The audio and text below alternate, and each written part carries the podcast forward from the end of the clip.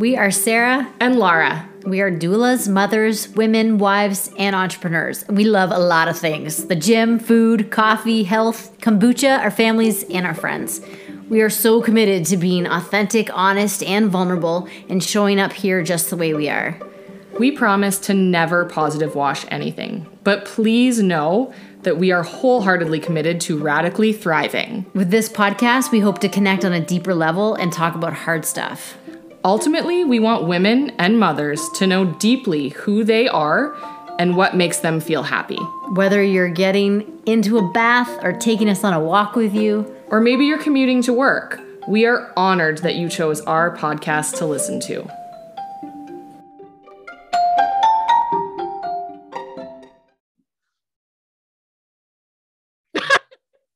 Hi.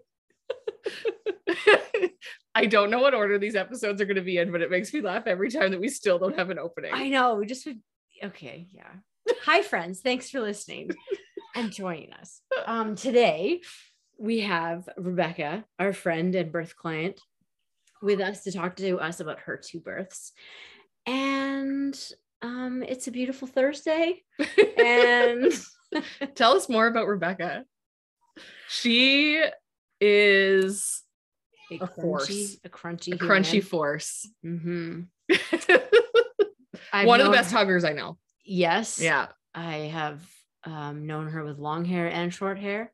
she has traveled the world. Yes. And, um, we we hover all in the same community. Did yes. until she moved away and left us. Yeah. Yeah. she had the pleasure of working for our dear friend. That's how we met you. Also, that would maybe be torture working for him. I'm not sure. okay, welcome, Rebecca. We're just talking about you in front of you. That's fine. Hi, I'm Rebecca. I'm crunchy and I'm a force. yes. Is that, I mean, that's accurate, right? Yeah. Yeah, I do. I feel like that's quite accurate. Yeah. Although I wasn't always crunchy or a force. So it's fun Ooh. to be that today. Yeah. yeah. How did you get there? I don't know. I was um I was just a a girl following the typical societally expected path, climbing a corporate ladder until I met a dude who was like, I'm quitting my job to travel. I'm like, you're nuts. Bye. And then he left and he got hit by a motorcycle and he came home and we've been together ever since. And I did end up quitting my job to travel and it changed me forever. I have goosebumps. Wow. Are you writing a book? You should write a book. I'd read your biography. I'm probably writing several books and yeah. I'll let you know when they come out one day. I feel like you have no time to write a book right now. So thank you no. for taking this time to be on here with us. Yes. Tell I'm us happy your, to be here. Oh, yes. Tell us about your latest venture. Yeah. Um, which one? the one with the lotions and creams. Mm-hmm. Okay, I run a business called the Detour Company, and we ha- we make skincare. And so we've over the summer had sun cream, bug spray, body butter, and are about to expand into face cream, face toner, deodorant, all that stuff. And we just we focus on using natural ingredients from the earth because I have such a deep appreciation for mother nature. And i believe that when we can connect more deeply with her we can connect more deeply with ourselves and then be more open to connections within the community. I just there's like so much interwoven. And i believe at least my experience is that nature has taught me that we all need each other. Mm-hmm. i love that. I'm just writing down quotes.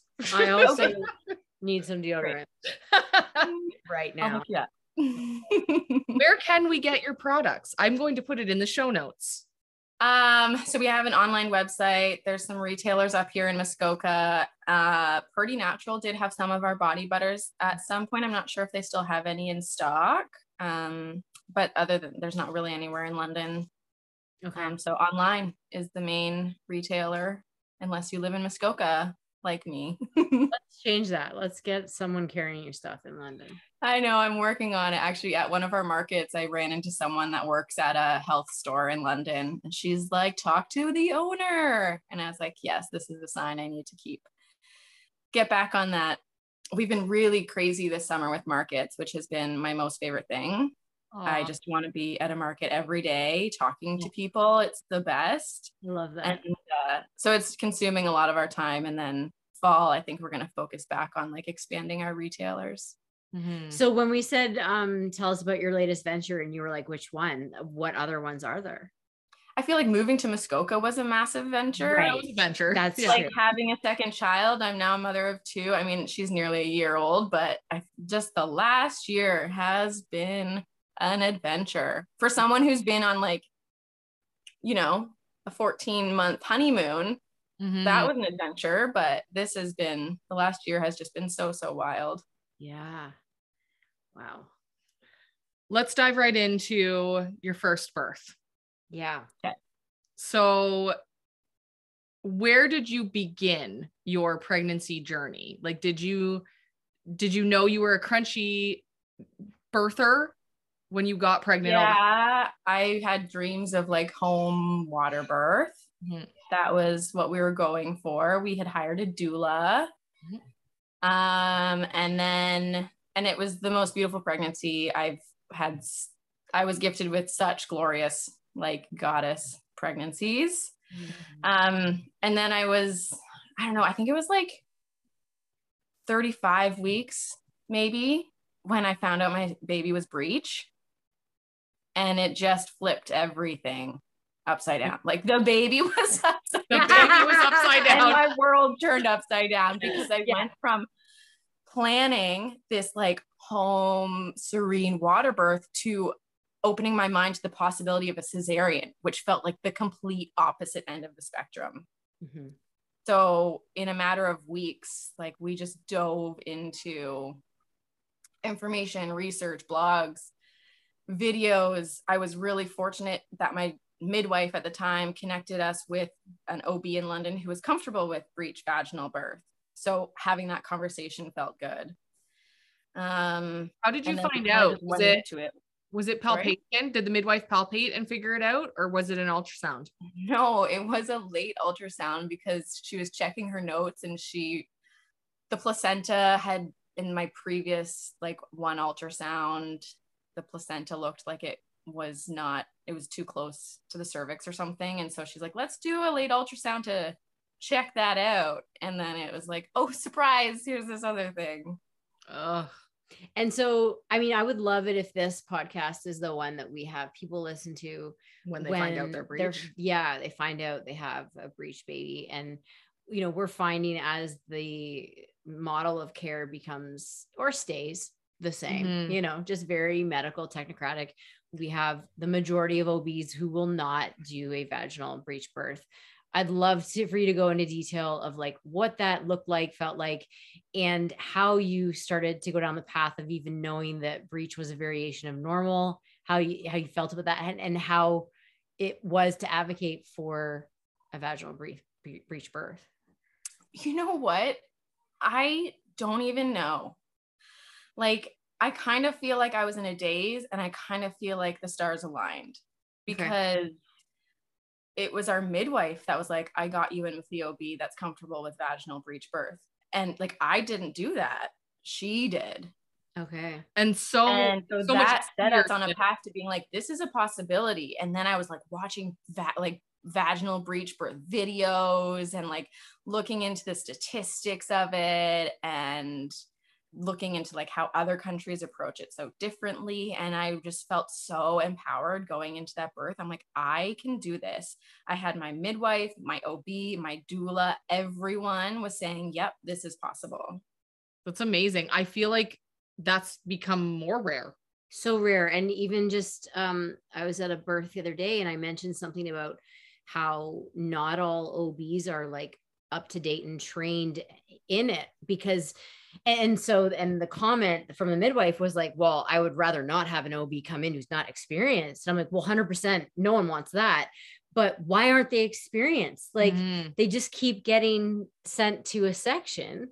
And so then that there's no practicing these skills. And she she went down the whole path of like well watching a baby come out and they have to use forceps on its head i'm like hey can we not like this is just immediately where she jumped but yeah anyway you keep talking I want to hear about what you have to say. Well, I went into it pretty excited and empowered. And then my, I think I was, so I went overdue.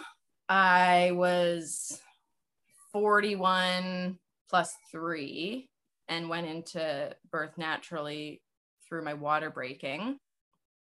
And we were just kind of like excited. And there was this this one thing that sort of lingered in my mind. And it was when I had asked my OB, like, what happens when I get to the hospital? And she said, I was like, do I tell like what do I tell them about the baby? She's like, you don't even have to tell them it's breech. Oh, dang. So she's like, you don't have to tell them. Um, so anyway, I'm in labor ish or whatever. And I'm like, I don't know what to do. We're at home. And from my perspective, I'm like, it feels like it's getting pretty strong. I don't know. They're kind of frequent. And we had also heard that with breech babies, the eh, contractions can be really inconsistent. And it was certainly true for me. You know, it could be 30 seconds apart or two minutes apart. And, but we were kind of averaging it out, being like, this is, looks like it's pretty much going on. And so I called my midwife and she's like, oh, yeah, you should probably go into the hospital. And so then I did, and our doula met us there, and I got into triage, and like labor stopped. Mm-hmm.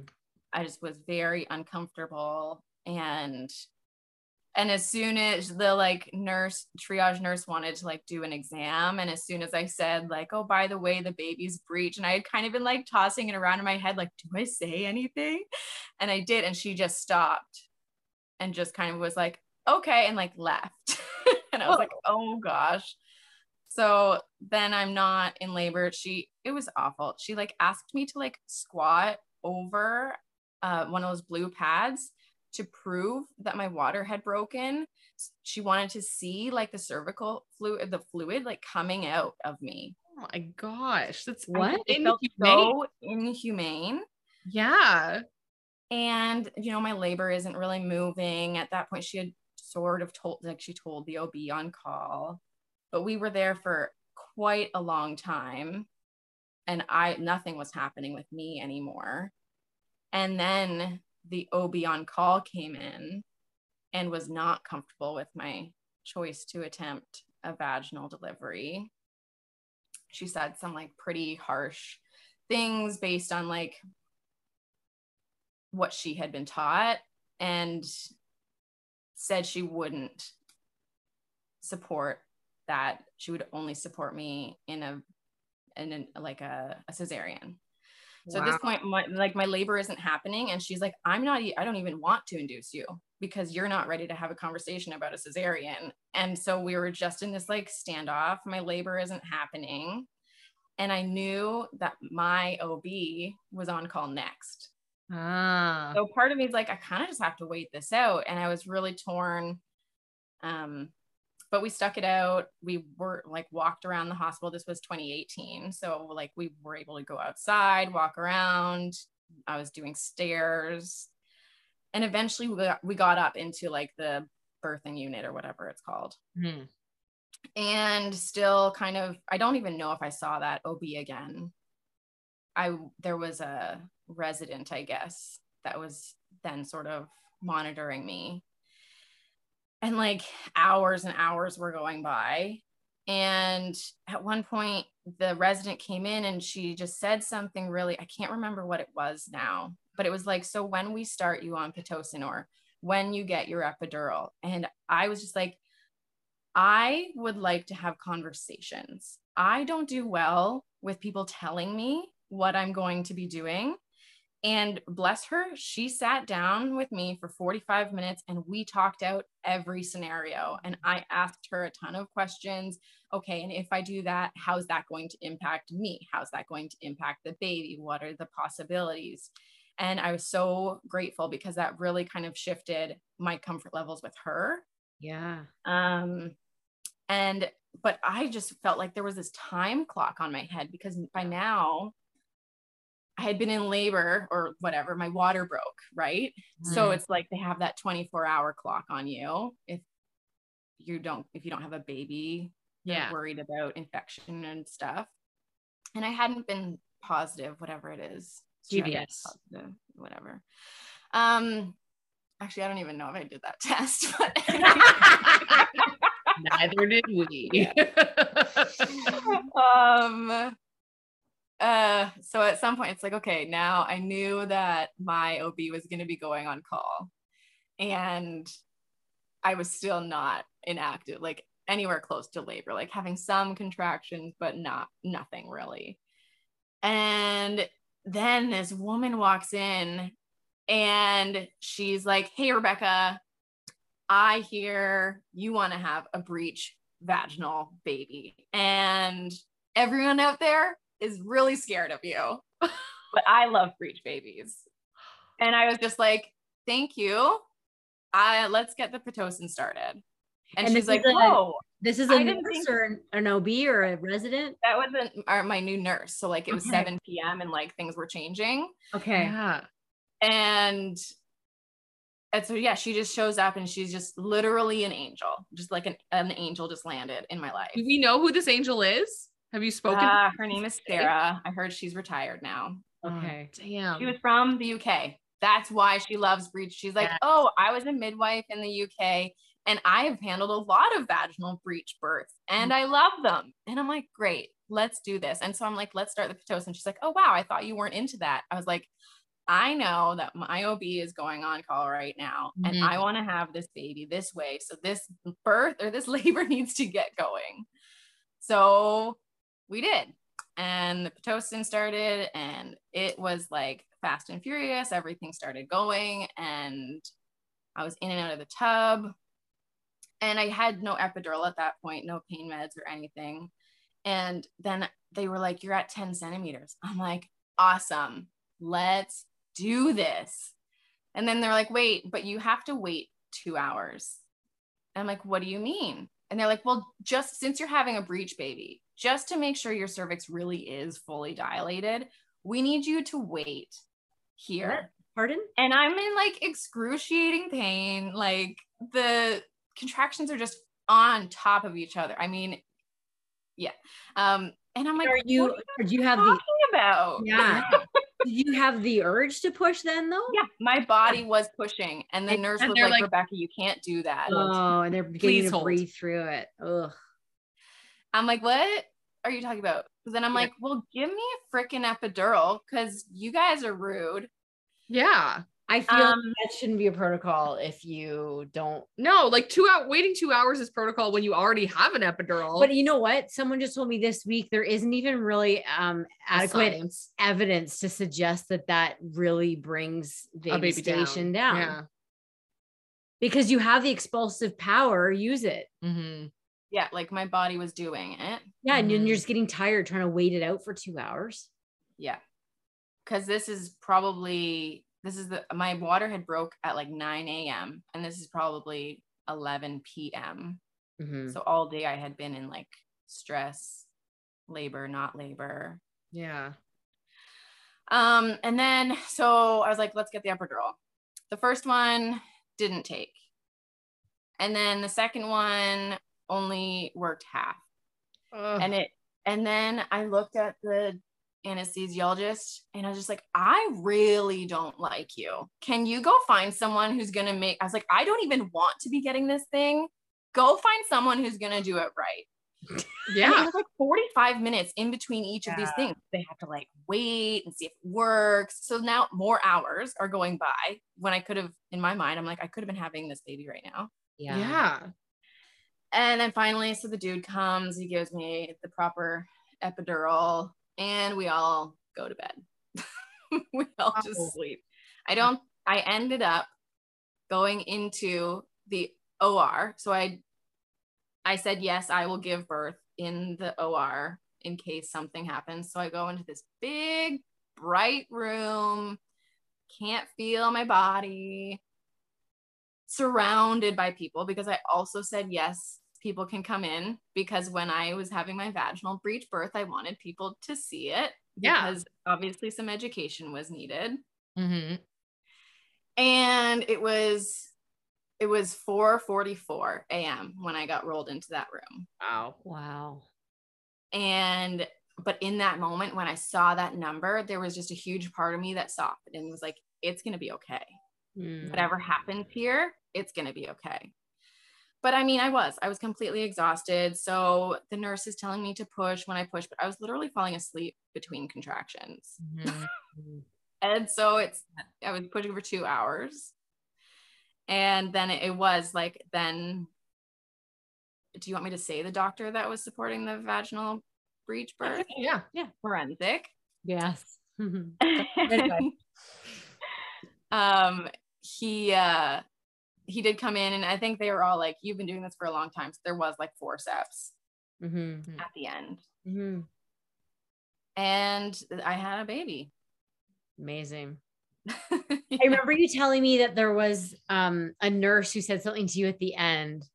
oh, my midwife came over to me and she's like, you just changed a lot of lives. Yes. And Uh, it, like that was a real feel it because it was like something I always knew I was cap like could occur. I knew my body was capable of that.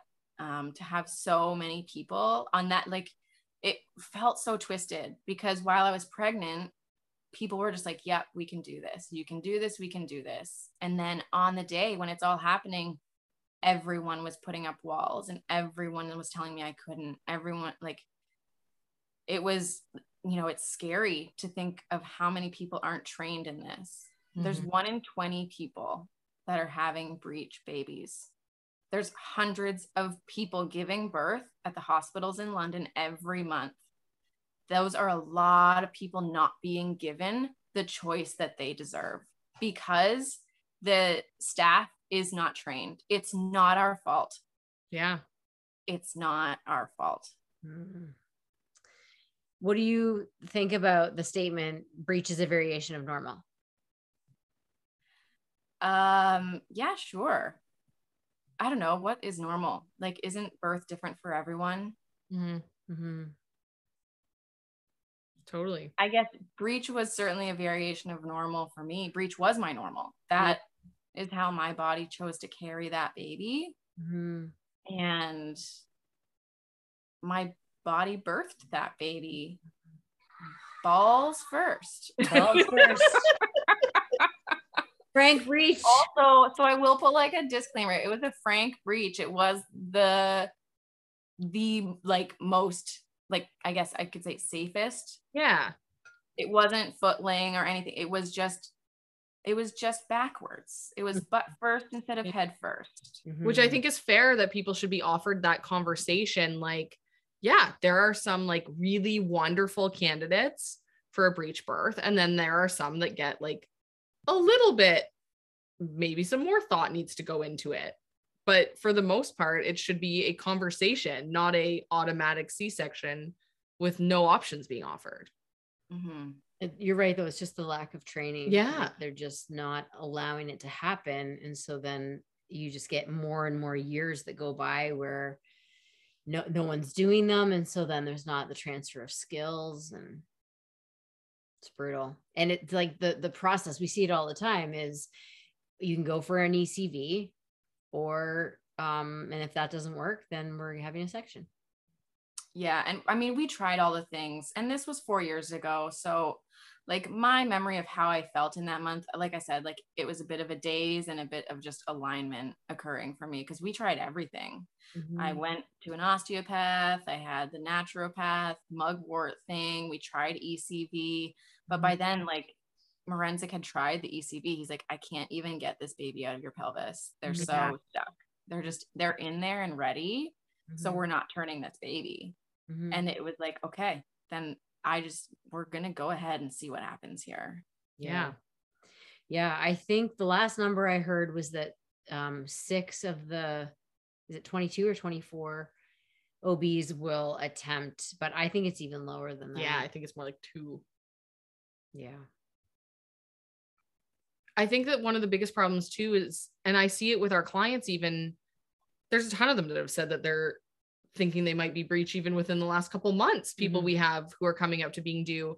And when you hear your baby's breech, you automatically think that you've done something wrong or something's wrong with your baby or your body. Like it's just that one kind of like kicking the foot out from underneath of you for you to lose your intuition or knock you off the path or Mhm. start questioning things that you wouldn't have questioned before, where you stayed the course really because your midwife gave you the authority to believe in your path.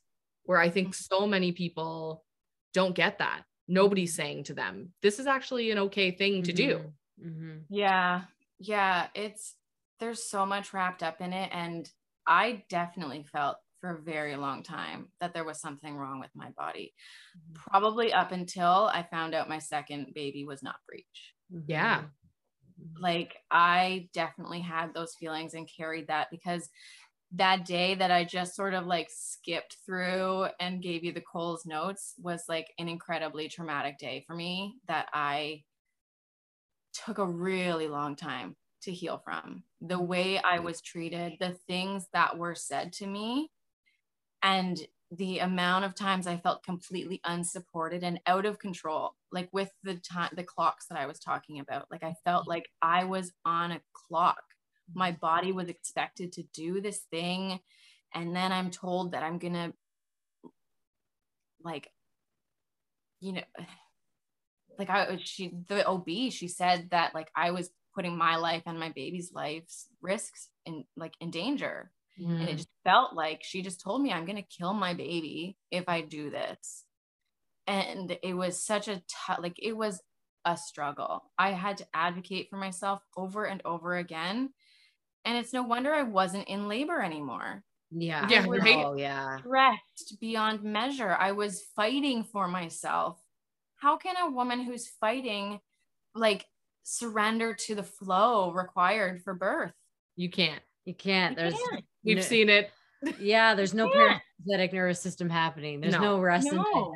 It's just fight, flight, freeze. Yeah. yeah there was like moments of softening Mm. but it wasn't enough because anytime I softened, then I had to stand up again. Yeah, you get ambushed. Yeah. Yeah. Especially there's so many checks and questions and yeah, it was not great. Not great. So, uh, uh, was your midwife with you the entire time, or did she have to go off clock after a while? No, she that's kind of part of my trauma. She didn't show up till the end, Okay. Mm. which isn't what I expected. Right. Yeah.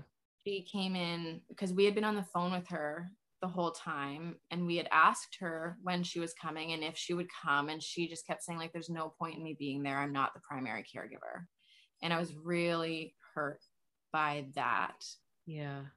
Um, she did come in at the end um, she provided like incredible postnatal support, like everything except for those 24 hours when i could have really used the familiar birth support Yeah. a doula as well. Um, Yeah. But uh, you know what? Our, when we hired that doula, I we I was like, I just need Tyler to be helped. My husband. I Mm, was like, birth is my jam. Mm, I can do this. There was just something in me that always knew I can do this. I'm capable of it. And I don't know if it's because I just read the Ina May Gaskin books of birth. Like that's what I chose for my birth Yeah. book. Um, but I just felt so empowered about birth going into it that I was like, my husband needs help, not me. I'm made for this. Mhm. Yeah. And so she did a wonderful job of supporting my husband, but was by no means the doula that was going to stand up and speak up. And I don't even think I would have let her Yeah. Right. because part of my life lesson in that birth was I I chose to speak up for myself every step along the way and I really put myself in a place where I got hurt over and over again and that was a lesson for me that I don't have to be the one speaking up for myself all the time and like again these are lessons I've integrated over time and it it uh there's a there was a lot of pain in that day for a really long time mhm. Yeah. Wow. I just love you. I love you too. Oh, man. I'm just realizing that I have not still integrated very many lessons from my birth 11 years ago. Mhm. I know that about you. No, thanks. Yeah. I know that. Shoot. Um, are you still doing your Reiki? Uh, I put it on hold to focus on Detour Co through the summer, Yeah. but I do have some fall things coming up that I'll be announcing Nice. soon. Cool. Yeah. What was your postpartum like first time around after going through Horrific. Yeah. It sucked. I don't know. I played it cool. I felt like I needed to have it together. Um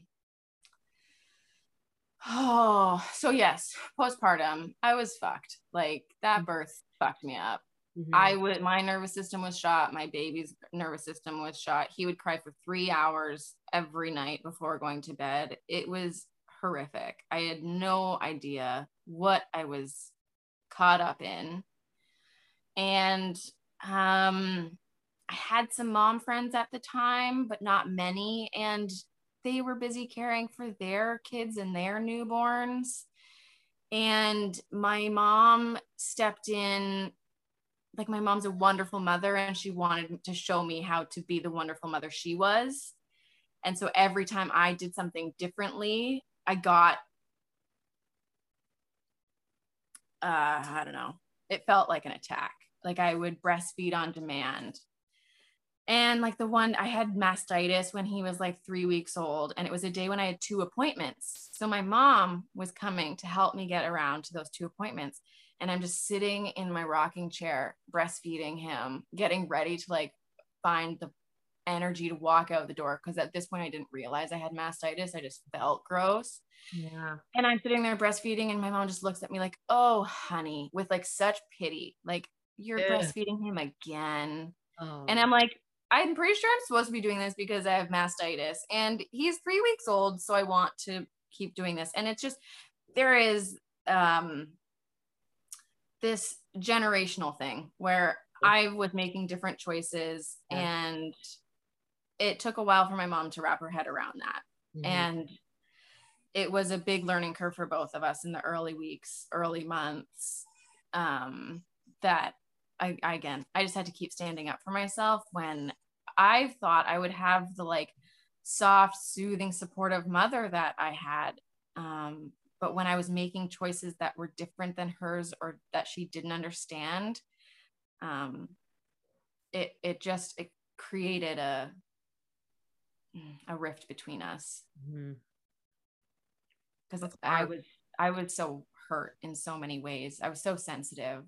Yeah. It's not that she had any ill intention. It's she was doing what she thought was best, Mhm. and nobody, including myself, had any idea how messed up I was at that point. Right. It was as if you had just been to war Mhm. and came Yeah. back. And then now and everyone said you should be okay. Mhm. Yeah. You have a baby. you had your vaginal. Yeah. yeah, and they're telling me I'm a rock star. Yeah. Oh, you had an eight pound vaginal baby. Yeah. Or Yeah. baby. And everyone's telling me I'm a rock star. And I just, uh, I don't know. I don't know if I will ever really understand like the depths of that grossness I was in because I glazed over it so much and went on as if I was okay when I wasn't. And that all kind of came out just over time, you know, when I believe you kind of know that like when healing is meant to happen, it happens. Mhm. And Yeah. in those early months of postpartum, I was not ready to look at or heal those those wounds. Yeah. And so they just were perpetuated. yes. I just kept getting hurt in the same ways. And it it felt like people in power taking advantage of me when I felt like I was supposed to be able to rely on these people in power, whether it was a doctor or my mother. Right. Yeah. all these people that we put on pedestals. hmm Yeah. Mm. What what um when you say you you kind of were playing like you were okay, what was the w- did that feel like survival or like what why why did you feel like you had to do that? You know, I don't even know if it was a conscious choice. Like I don't since I didn't realize I wasn't okay, Mm-hmm. I just was, even though I wasn't, Mhm. if that makes sense. Do you remember you came over to my house at one? I don't know which month it was. Yeah, I think he was like six weeks old at that point. wow. Okay, yeah. I remember I'm just trying to remember how you were then and I I can as you're describing it now, I can see what you're saying. You did you were playing like you were okay. And um but yeah and yes, your nervous system seemed stunned and you seemed like you were unreachable. Mm, yeah, that seems accurate. And I remember that too because I feel like you had like asked a couple of questions and maybe I didn't seem that responsive. And there was part of me that was just like, Sarah, please go deeper, ask me more, open me up. And you were just like, she's not like, because I was just playing it off, you know, like it was my walls were up Yeah.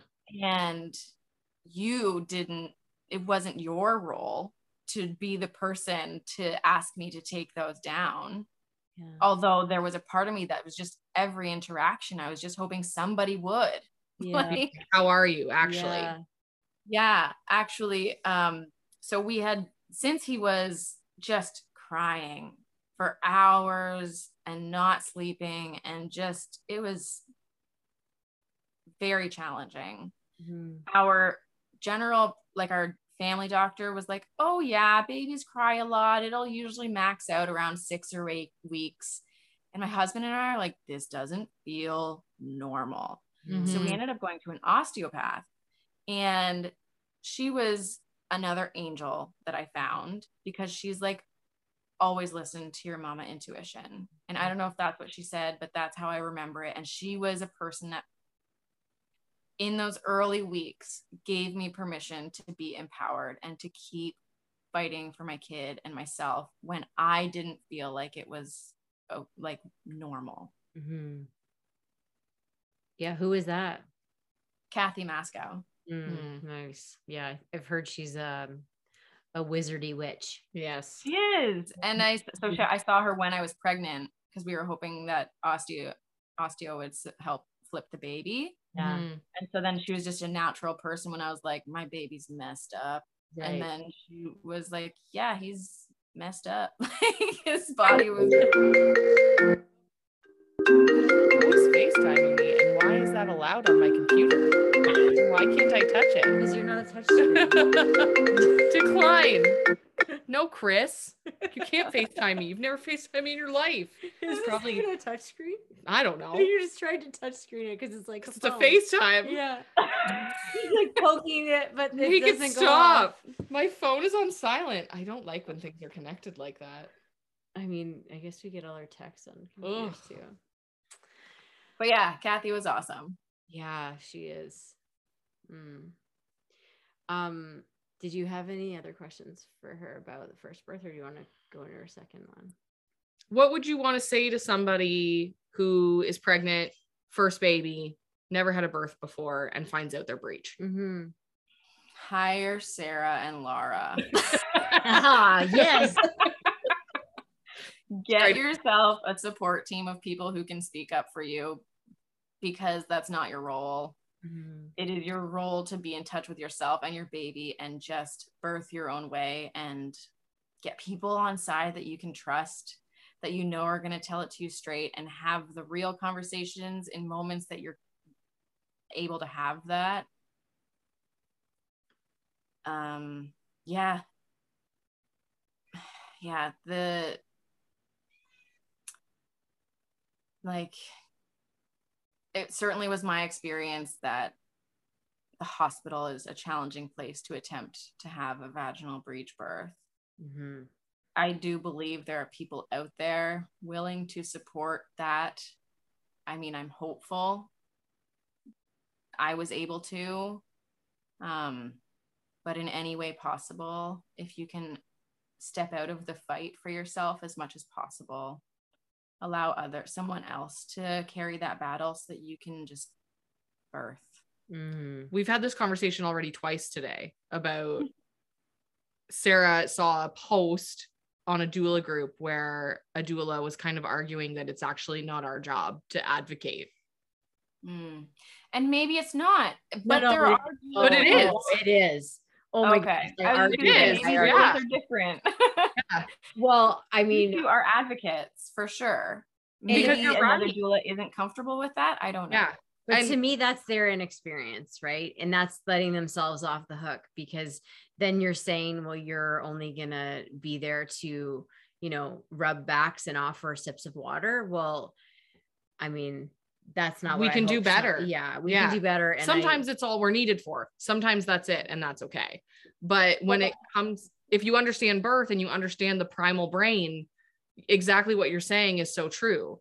And we see it time and time again. Even arriving at the hospital is an assault on your nervous system for 99% of people. yeah, we see it knock them out of their labor pattern. We see the comments knock them out.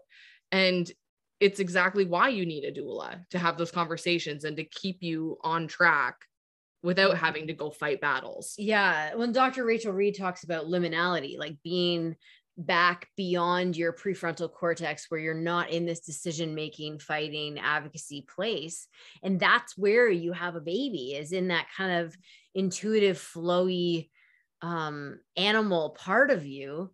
And every time you're pushed back into this decision making it- it's like what happened to you in the beginning where you just are like stalled and slowed down and you're fighting and advocating and then it's like okay now we're done with that. Can i get back to my birth now Yeah. and the closest thing we talk about in our prenatal class is like, it's like you're in sex and someone keeps knocking on the door and poking Yeah. their head in and saying like, "Are we doing okay in here?" And are like, "Are you sure you want to be in that position?" Oh, I can't even get off if I can hear that my kids are awake. Yeah. No, Good like the more references you can make between birth and sex, the better. Yes. right? Because people know sex Yes. And they know what works and doesn't work. And there is a big relation. yeah. I mean, we talk a lot about sex and a lot about poop. Yeah, we do. I mean, yeah. those are the two things we know already. I mean, even I was pooping today in a Cora's bathroom and I was like, how weird is it that somebody's pooping in the stall beside me? I can hear them pooping. for us breakfast. yeah. Oh, yeah. Yeah. Just imagine what it was like to have babies in a room beside somebody just like that. Did that used to happen? Yeah, multiple, just a sh- oh, Yeah. sheet between Yeah. you. Oh man, that's a lot. Mm. The poop came easily. but that's why I hired you both for my second birth Mhm. because I was preparing for battle. yeah. yeah. so t- let's talk about your second experience. Oh, well, when I got, when I, uh, we were very unsure if we were going to have a second baby because it was so hard the first time. Mm. And I still had so much hurt. And when we did, it was like we hinted, we're like, maybe we should think about it. Mm. And then we were pregnant like in a hot second. so I was pregnant and I lost it. Uh, all of my pain came up and I cried for three weeks Mhm. and contemplated abortion. Mhm. I was like, I don't, I can't do that again. I thought about the birth. I thought about the postpartum. I thought about the way I felt, the things people said. And I was like, I can't. Nope, I'm not. I can't. And then I settled in. I don't know. Maybe I just cried a bunch, probably talked to my therapist. and I was like, You did. okay, I do, I do want this. I want this for many reasons. It's just my hurt that's telling me I don't. Mhm. so then um so then i was pregnant and again it was glorious but there was a, all of my birth trauma uh, my childhood trauma my pregnancy was physically beautiful and emotionally an upheaval of healing and healing and uh, the fear of ha- the past repeating itself I actually took space from my parents while I was pregnant because I they felt so unsafe at the time. Yeah. And a lot of people didn't understand that. Mm. And I got pushed back on that, Yeah. but I stayed true to it because I knew I needed to feel safe. Mhm. It has so much to do with you and nothing to do with them. Yeah. Yeah. Yeah. So beautiful pregnancy. And I don't know. I, I, had a couple of ultrasounds and I don't remember which, I think I got one around like 28 or 30 weeks. And it's like, okay, this is going to be the one that tells if this baby is breech or not. And I was so anxious going into that. I remember talking to Sarah and she gave me, she said, like, you can just give them a timeline. Tell them they're only allowed to be working on you for five minutes. And I was Mhm. like, oh, okay, I can do that. Yeah. And it by this time it's COVID, so I'm on my own at all of these appointments. Uh, I mean, my midwife midwife appointments. I basically cried through all of them. That was awful. Yeah. Um, and um, yeah. So, but then I had that appointment. The baby wasn't breech. It felt like a huge win, and it was like, okay, I can have my home birth. Mhm. So then we, that happened.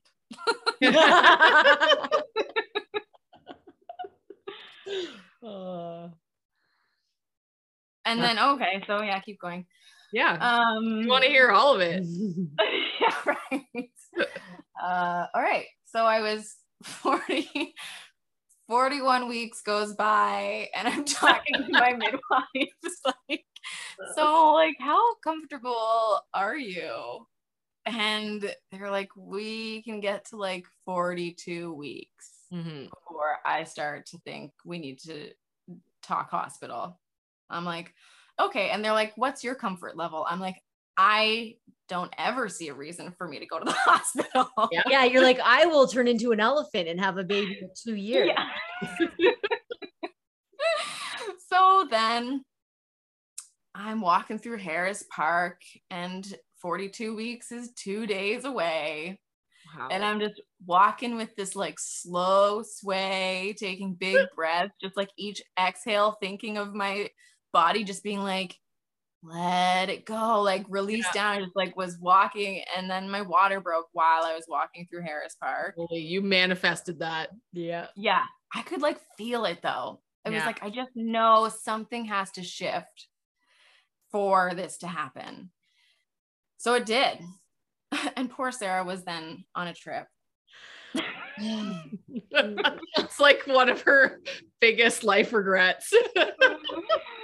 So Sarah was intended to be my like the doula present at my birth, Yeah. and she wanted to be there so so bad. So And bad. Who goes to 42 weeks on their second baby? I did. I did. Okay. Yeah. Well, then I mean, you should be there then. Nine Yeah. years ago today. Oh yay! Yeah. Ah. so yeah, then my water broke. Labor started happening. Just we're hanging out. Tyler put Wentz to sleep. I'm just like hanging, having contractions, loving it. Um, called Laura. She's just actually in the parking lot a block away. because I had missed two births that weekend by like 10 minutes. And I was like, this baby is not coming out without me being there. I'm going to go hover outside of her house. and I did. Yeah. so Laura's stalking me and my baby. Yeah. And then we're like, okay, Laura, you can come. Why don't you come over now? We'll all hang out together. And then we were just like sitting, talking in my living room. You and Tyler just like sitting on the couch. And I'm like standing, rocking, kind of leaning over on my exercise ball, Looking like a goddess. Sexiest woman ever in labor. Yeah. rocking birth the way I knew I could. Yeah. And and then it's like, I think we should call the midwife. Yeah. And and then it all started happening and I'm crying and Who sidebar, same midwife that also I did those last two births with that weekend, who also missed the two births prior. so I was like, we are not missing this. so and I remember in like the corner of my eye, she walks in and sees and then like speeds up and looks at you and she's like, I should have been here sooner. like as if it was your responsibility to get her there. They always do that. There was like, how long have you been here? Yes. And I'm like, don't worry, I've only been here for five minutes.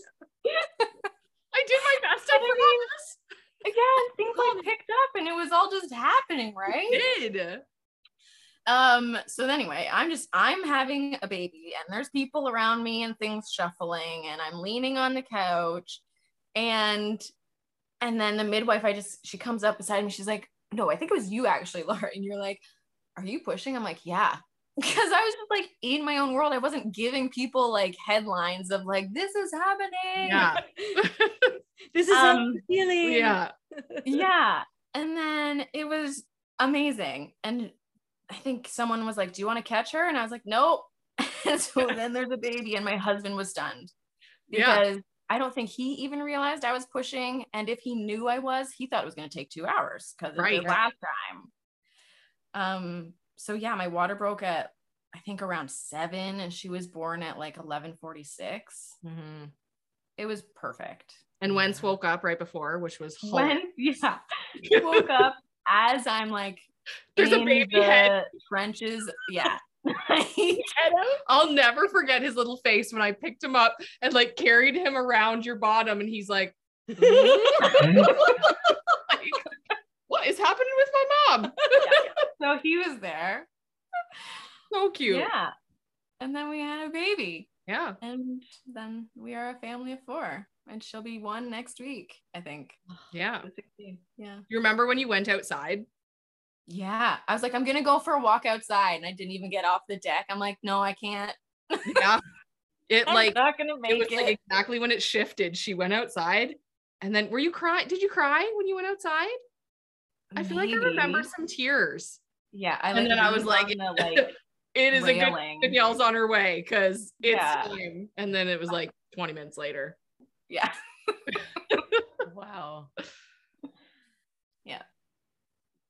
Very very different births Yeah. Night and day. Mhm. How was postpartum the second time around? uh it was better i mean i still wished that i could have laid around a lot more but at that point i had another another kid Mm-hmm. um we had tons of food in the freezer that was like my number one thing both births actually was like just fill the freezer with food. Um it was better like it was i mean physically with both postpartums my body healed really well and relatively quickly and my cat is meowing at the door. Um so the next po- i don't know. It was just better. It felt better it certainly didn't hurt me Mm-hmm. like i just had space well and it was the a pandemic so nobody wanted to come see me Yeah. i didn't want them to do that either It's a great silver lining of the pandemic. really was, yeah. yeah so it was good i had space um although i did decide to move to muskoka when she was two months old Yeah. So that was like a bit of like, okay, so now we're moving. So now I'm packing and I have two children. So Mhm. that was maybe a lot, but Sounds so relaxing. Mm. yeah. but no, it was better. And then moving up here, the winter was a bit rough. Like January was just freezing. I didn't have any friends really yet. And I felt like I just was trapped in a house with two kids that I didn't know how to take care of. Mhm. Um, but it's definitely just rolled out and been pretty great. Like she's a very different baby as well. Very different temperament, more um easily like easy to adapt and more joyful. Although I have a hard time saying that because it's not that my son's not joyful. He's just uh he's very contemplative Mm. and she has a more lightheartedness to her. At least that's where they're at so far. Mhm. Um, Mhm. I remember when you were in that first month, do you mind talking to us about how you felt in that transition from one to two, where all of a sudden it felt like your toddler is huge and loud and aggressive, and you just Mm. want your toddler away from you so you can be with your baby? And I feel like a lot of people have a lot of fear around that. And in the other way, too, where they think, I have so much love for my toddler. How can I possibly have enough room or love or space in my heart for this baby? And then when it's the other way around, sometimes I even use you as an example where it's like, don't, you don't always have to worry about that. Sometimes it's that you have this precious little baby and you're more like, oh my goodness, you're a huge human, go away. yeah. Yeah. I mean, it was, she just lo- felt so fragile Mm, and he didn't know how to manage that. And he's a very big, rough, energetic, full person. mm, And so it was, I felt like I was always telling him no, felt like Mm. I was telling him to go away. mhm, I felt like at times I was like, when it felt like he wasn't treating her well, I went into like mama bear mode to protect her. And it felt like I was attacking him, mm. which sucked. Yeah. Like protecting one child and, you know, lashing out at him. Like, I don't know what I would say. Get off her. Mhm. I'd like to think I was more pleasant, but I don't know. Yeah. um, you know, we try to do a lot of positive reinforcement.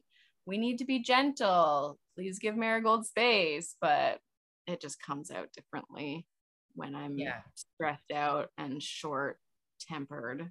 And short on sleep. Yeah. And scared, Yeah. scared because you don't want her to get hurt. Mm-hmm. Yeah, like I was just, yeah, they're so tiny. Mhm.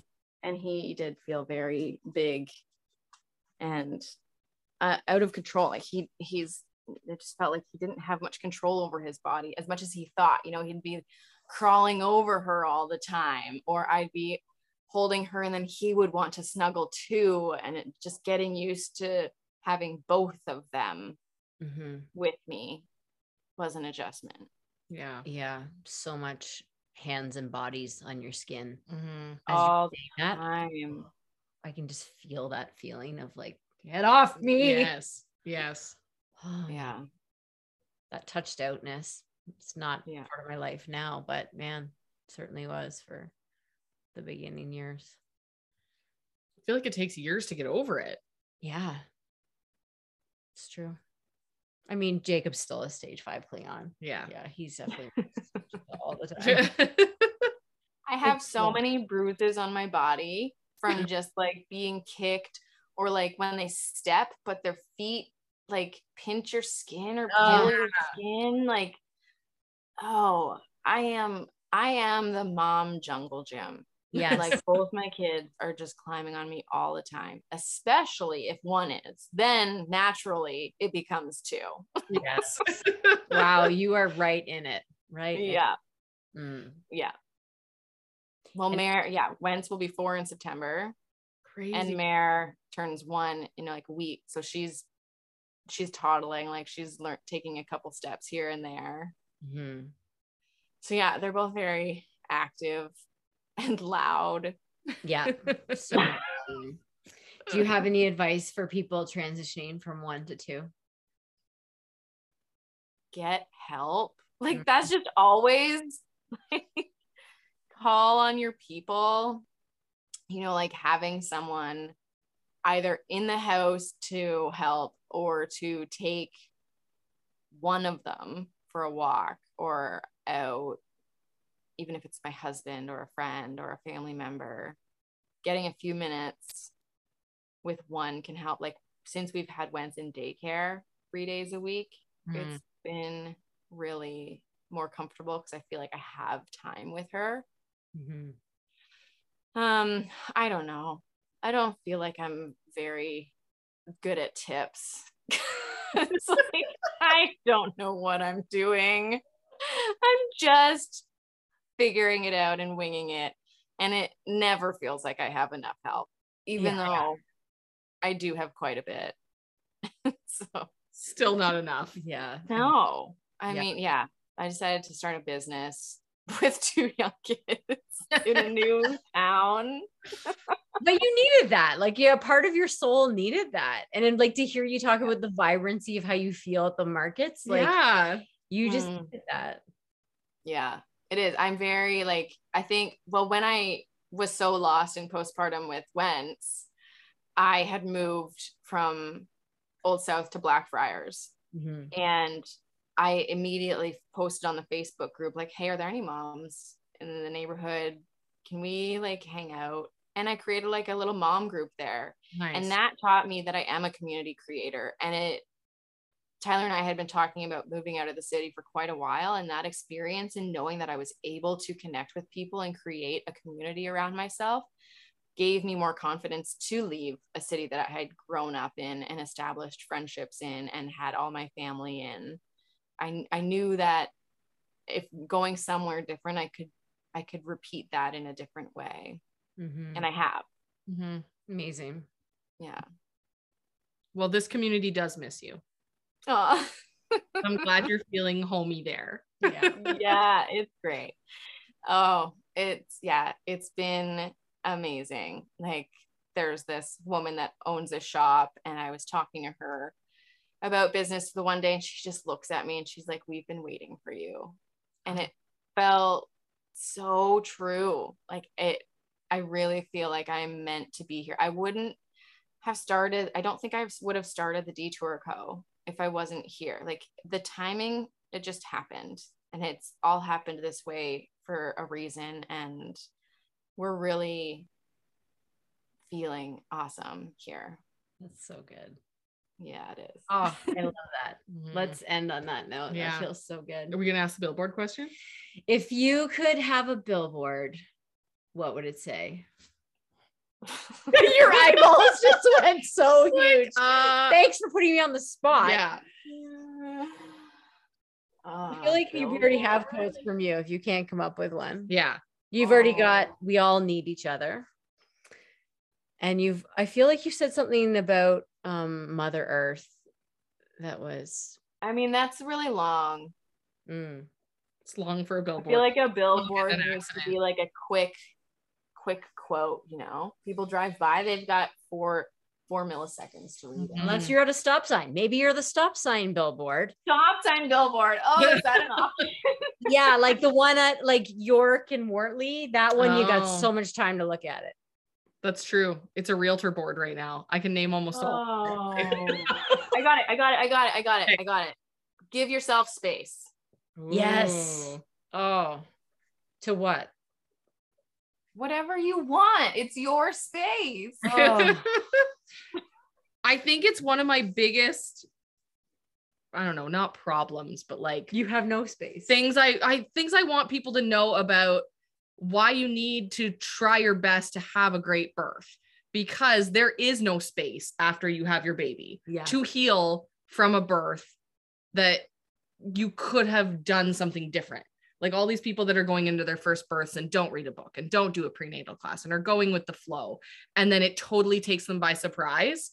Like, like the medical technocratic model has Yes. you in mind Yeah. instead of the care Like, provider. you need to do everything that you can to come out of a birth, not needing to also heal emotionally from it more than necessary. Mhm. yeah. Birth is so many things. And I, mm, yeah. I mean, the trauma comes from all sides. I mean, I was traumatized because I felt like I was forced to get an epidural. And there's women that are traumatized because they don't get the epidural they want. It's Mhm. true. Yeah. Yeah. and I wanted to have control of my birth and I didn't get that and that hurt me. Mhm. But there's others that do really trust the doctors and then maybe when something happens differently with their body it's just there's so many ways it can go So many ways. Yeah. and it's this balance of feeling empowered to know that you can but also realizing anything can happen like i don't know i don't have you ever come across a woman have like having their first baby who was adequately prepared I was at one birth this summer where at the end she was like, that went exactly how I envisioned it. Yeah. And I was like, what?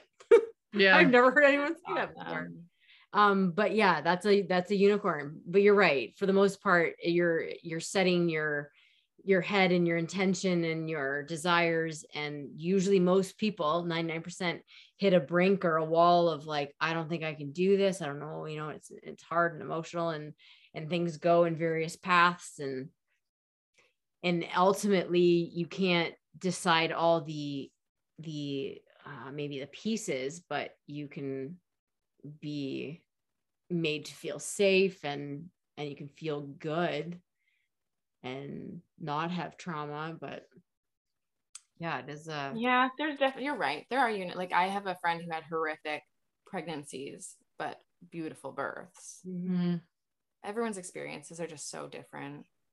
and i do like i am really in awe of the people who have a first birth that they don't need to recover from Mm. because a lot of times that you know that de- desire to be so in depth in knowledge um, doesn't come until there's something to heal from Mhm.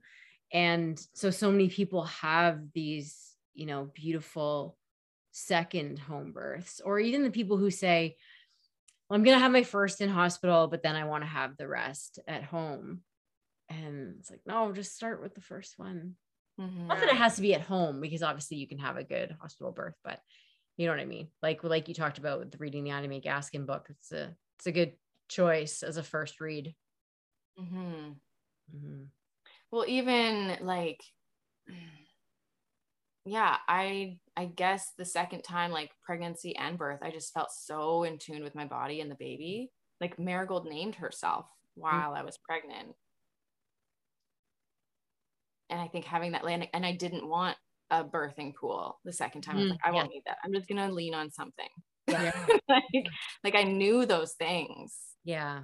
and it felt so good the second time to like have those knowings and then allow them to come to fruition where i felt like that was cut out my first time i had these knowings Yes. And people shut them down. allowing i wasn't allowed i wasn't allowed to see those come to fruition yeah. Right. Yeah. And that's that's a really amazing point to make that there's kind of what's your own intuition, what's your own knowing, what your baby wants and how your baby wants to be born. And then where's the layer of what your care provider and the hospital wants and what they allow and what they interject and how they change your experience that means that you then feel out of control that things don't go the way you wanted that that really have nothing to do with you Mhm. Yeah. Yeah. There's a lot that can happen that has nothing to do with you. Yeah. Yeah. I And love if the there's marigold anyone names. out there it just like it's not your fault. Yeah. Mhm. yeah for sure. There's a lot of systemic issues. So many. okay i feel like we could talk to you all day but let's wrap it up there. It's been That's so good to see your face and talk to you. We need to come up and visit you. yeah we do. Come hang. We should. We, we have our property is like kind of two sections and there's a hill and from that hill you can see the lake so that's like the campsite my parents Ah. their tent trailer and they stay up there okay and like our friends are coming up this weekend and they're camping up there fun. sweet We can do that. yeah We can make that happen. thanks so much for taking the time to talk to us We love you. Yeah. love you both okay bye bye Yeah. We would just love it if you would take the time to leave us a five star rating, a review. If you'd subscribe to our show, you can screenshot it while you're listening to us and even share it on the gram. Remember, you are important too. Disclaimer We are not medical professionals. Everything said here is our own opinion and not to be taken as medical advice. We do not take any responsibility from the outcomes of you taking our advice. Please seek medical advice from your trusted healthcare professionals.